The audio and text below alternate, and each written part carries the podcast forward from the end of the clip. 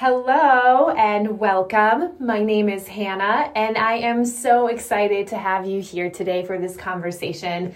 As with all of our conversations at the Living from the Overflow podcast, let's just open up today in prayer and see what it is that the Holy Spirit wants to reveal to us through the verses He's laid on my heart to share today. So, will you join me in prayer?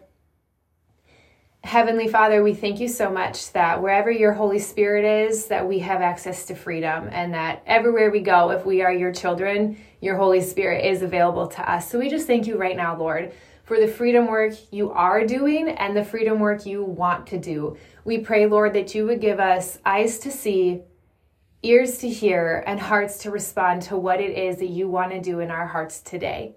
It's in your name we pray. Amen. Amen. Amen. Well, again, I'm so excited that you're here today for this conversation. What we're going to be talking about today is something very near and dear to my heart. Um, some of you know my story from following my blog at livingfromtheoverflow.com. Some of you do not. So let me just give you a brief recap. I grew up in a Christian home. I grew up in a Bible based home. I grew up in a home with loving parents and a lot of siblings. I have seven biological siblings from the same parents. And so you would think that growing up with people all around me, growing up in a healthy home, that I would not struggle so much. But the enemy, he's out to kill, steal, and destroy the things of abundance that God has planned for us. And from a very young age, the enemy came and started attacking me in my mind and in my feelings and in the way I viewed myself and in the way I viewed my place in this world. As a result, I struggled deeply with loneliness. I struggled deeply with shame. I struggled deeply with insecurity. I mean, the list could really go on and on and on, but I'm just going to give you the highlights here. Part of my um, growing up years included a seven year battle with an eating disorder that led to um, a severe battle with depression and anxiety. It landed me in the hospital. Um, not not my best years. I will say that. not my best years.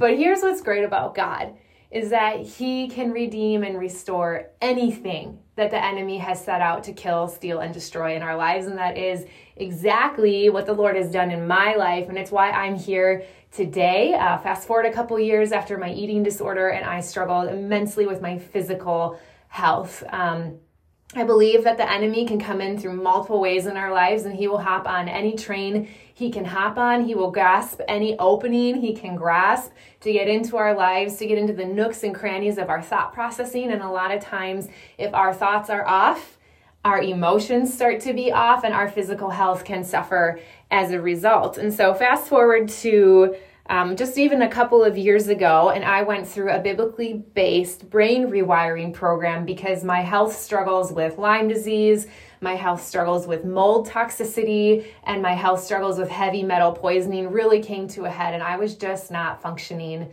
well. And so I tried this course as a last ditch attempt to get my life back in order. And I was like, Lord, if this doesn't work, I surrender to you. I will accept the hand I've been dealt and I will live my life the best that I can, the best way I know how with all of these physical symptoms present.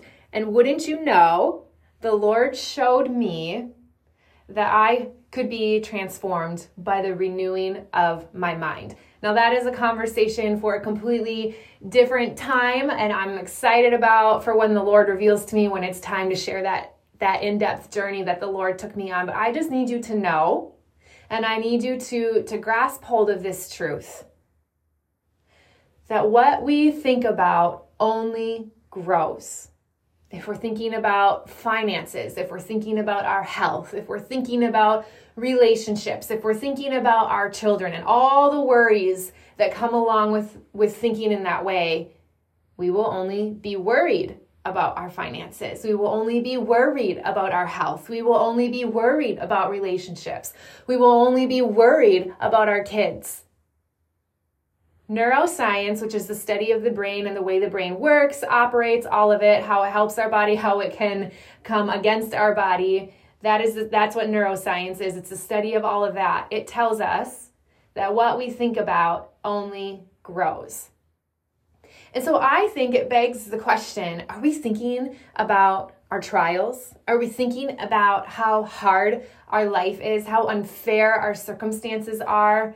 How other people should feel bad for us because of what it is we're walking through? Are we thinking along that vein? Are we thinking that nobody really sees us? Nobody really understands us? If we could just be friends with that one person, we wouldn't be lonely anymore. Are our thoughts rooted in shame? Are they rooted in an orphan or a victim mentality? Are they are they rooted in our shortcomings or the shortcomings we see in others? Because let me be brutally honest with you. If that's what our thoughts are rooted in, that's what's going to manifest in our lives. That's what's going to come out of our hearts. You know, living from the overflow is founded on the verse in Luke 6:45 which the Lord is, Jesus is saying to the Pharisees, hey, from the overflow of the heart, the mouth speaks.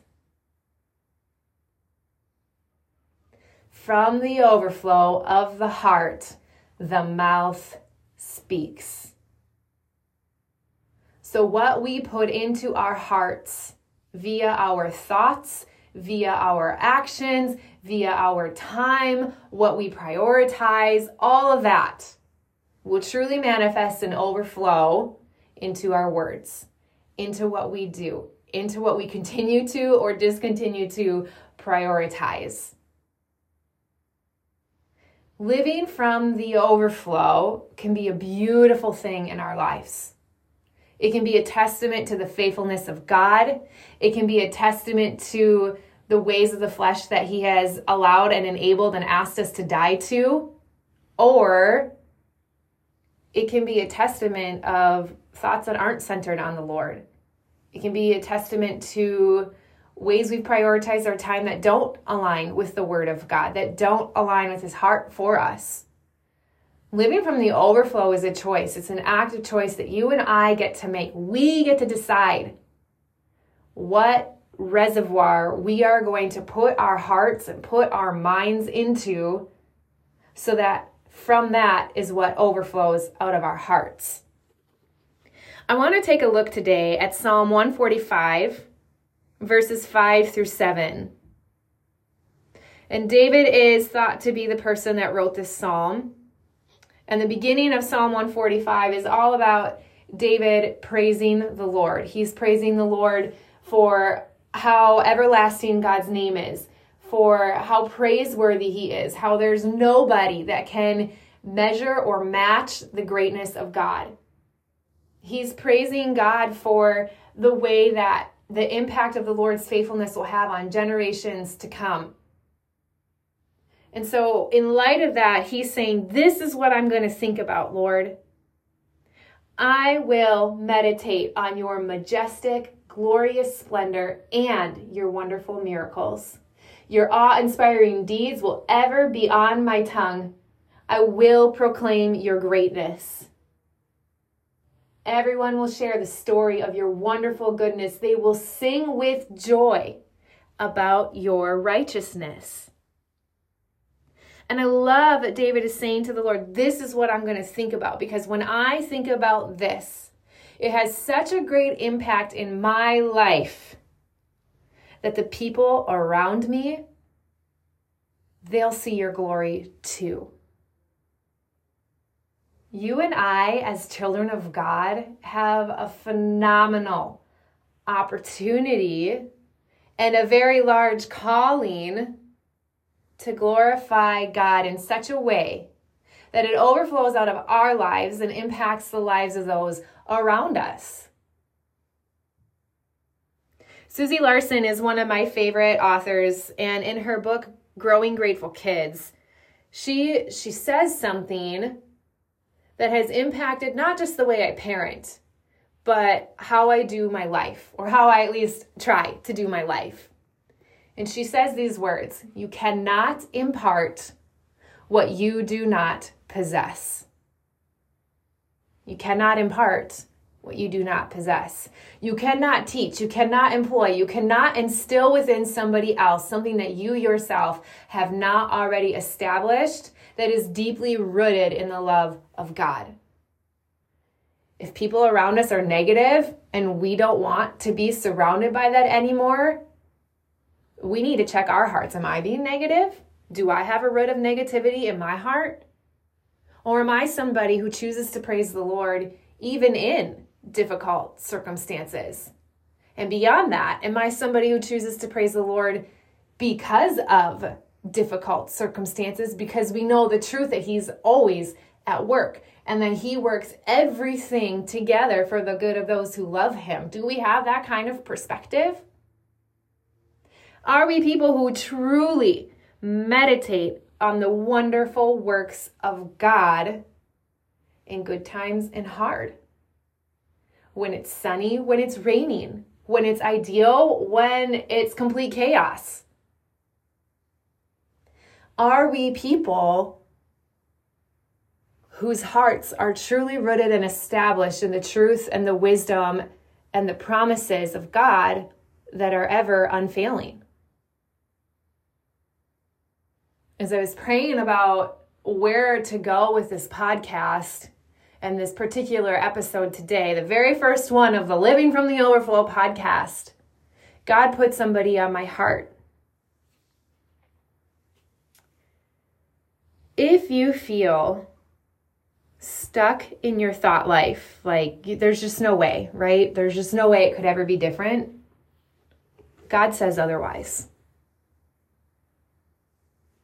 You know, I'm thinking of the person right now who can't help but be negative but doesn't want to be, who can't help but have shame based thinking but doesn't know how to do a different way.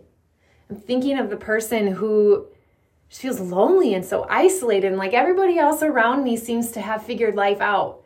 But I'm over here struggling in the same cyclical trials over and over and over and over. I can I can gain just a little bit of peace only to fall on my back harder and harder every single time and spiral into depression and into into anxiety and into looping and into into these these thought patterns that just aren't doing anyone let alone myself any favors. And before i go on i have to dis- i have to give a disclaimer here. I am not a licensed therapist. So these are just the opinions and the thoughts and the workings of my own heart.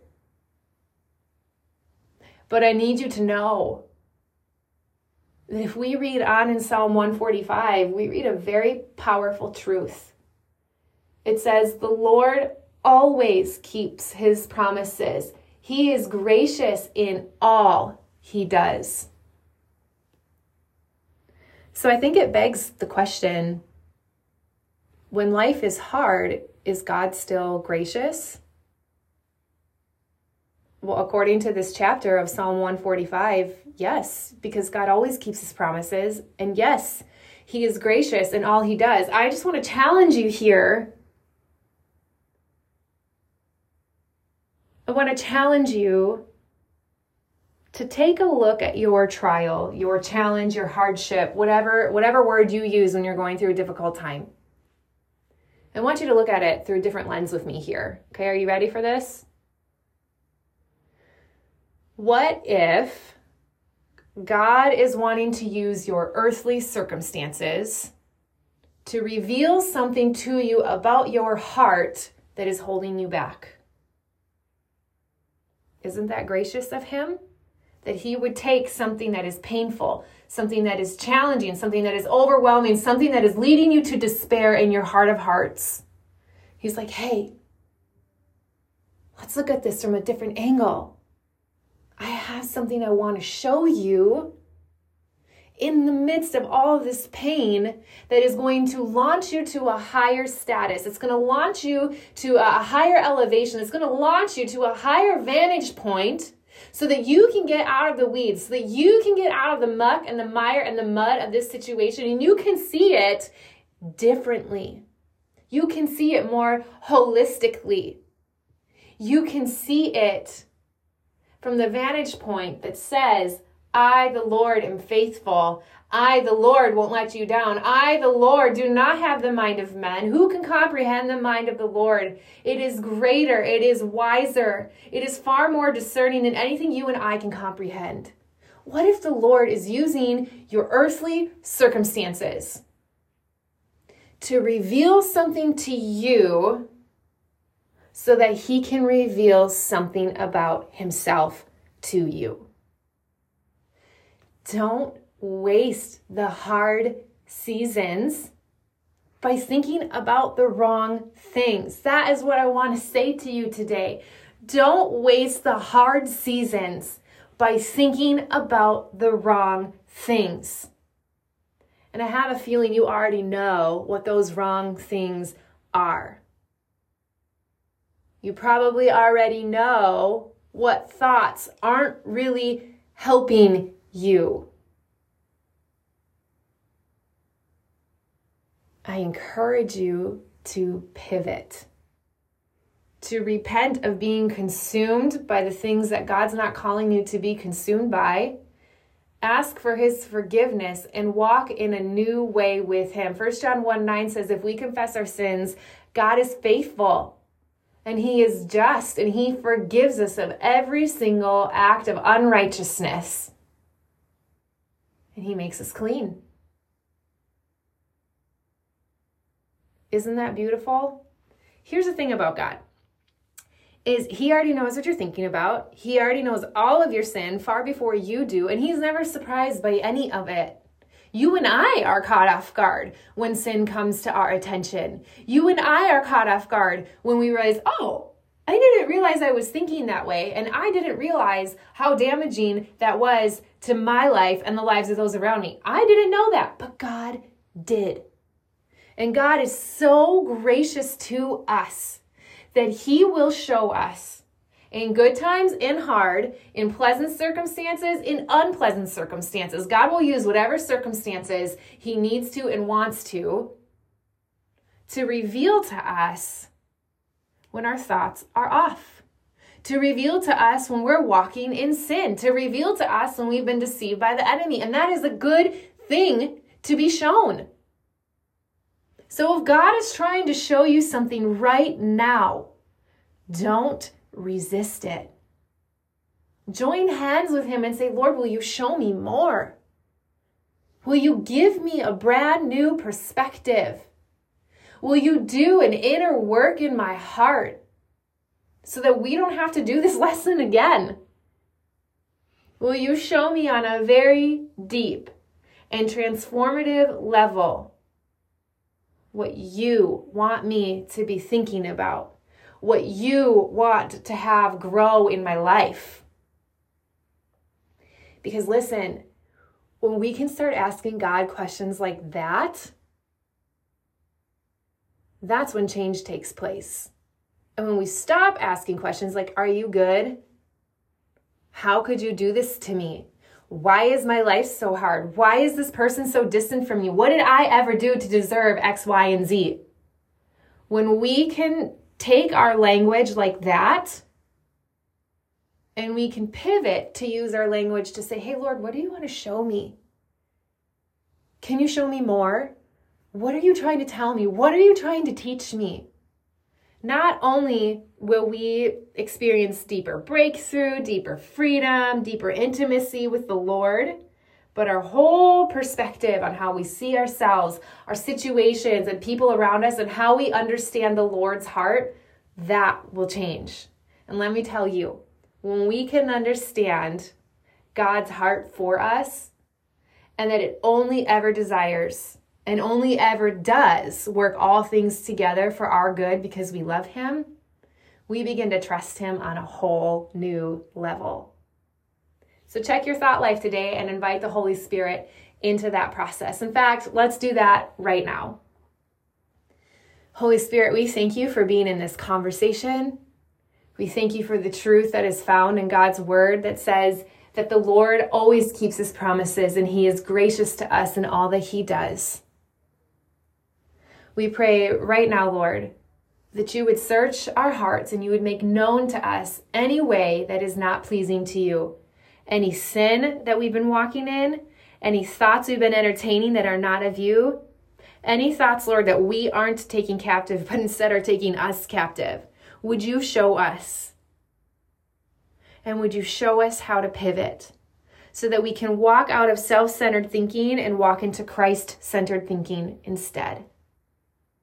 We surrender our lives to you today, Lord.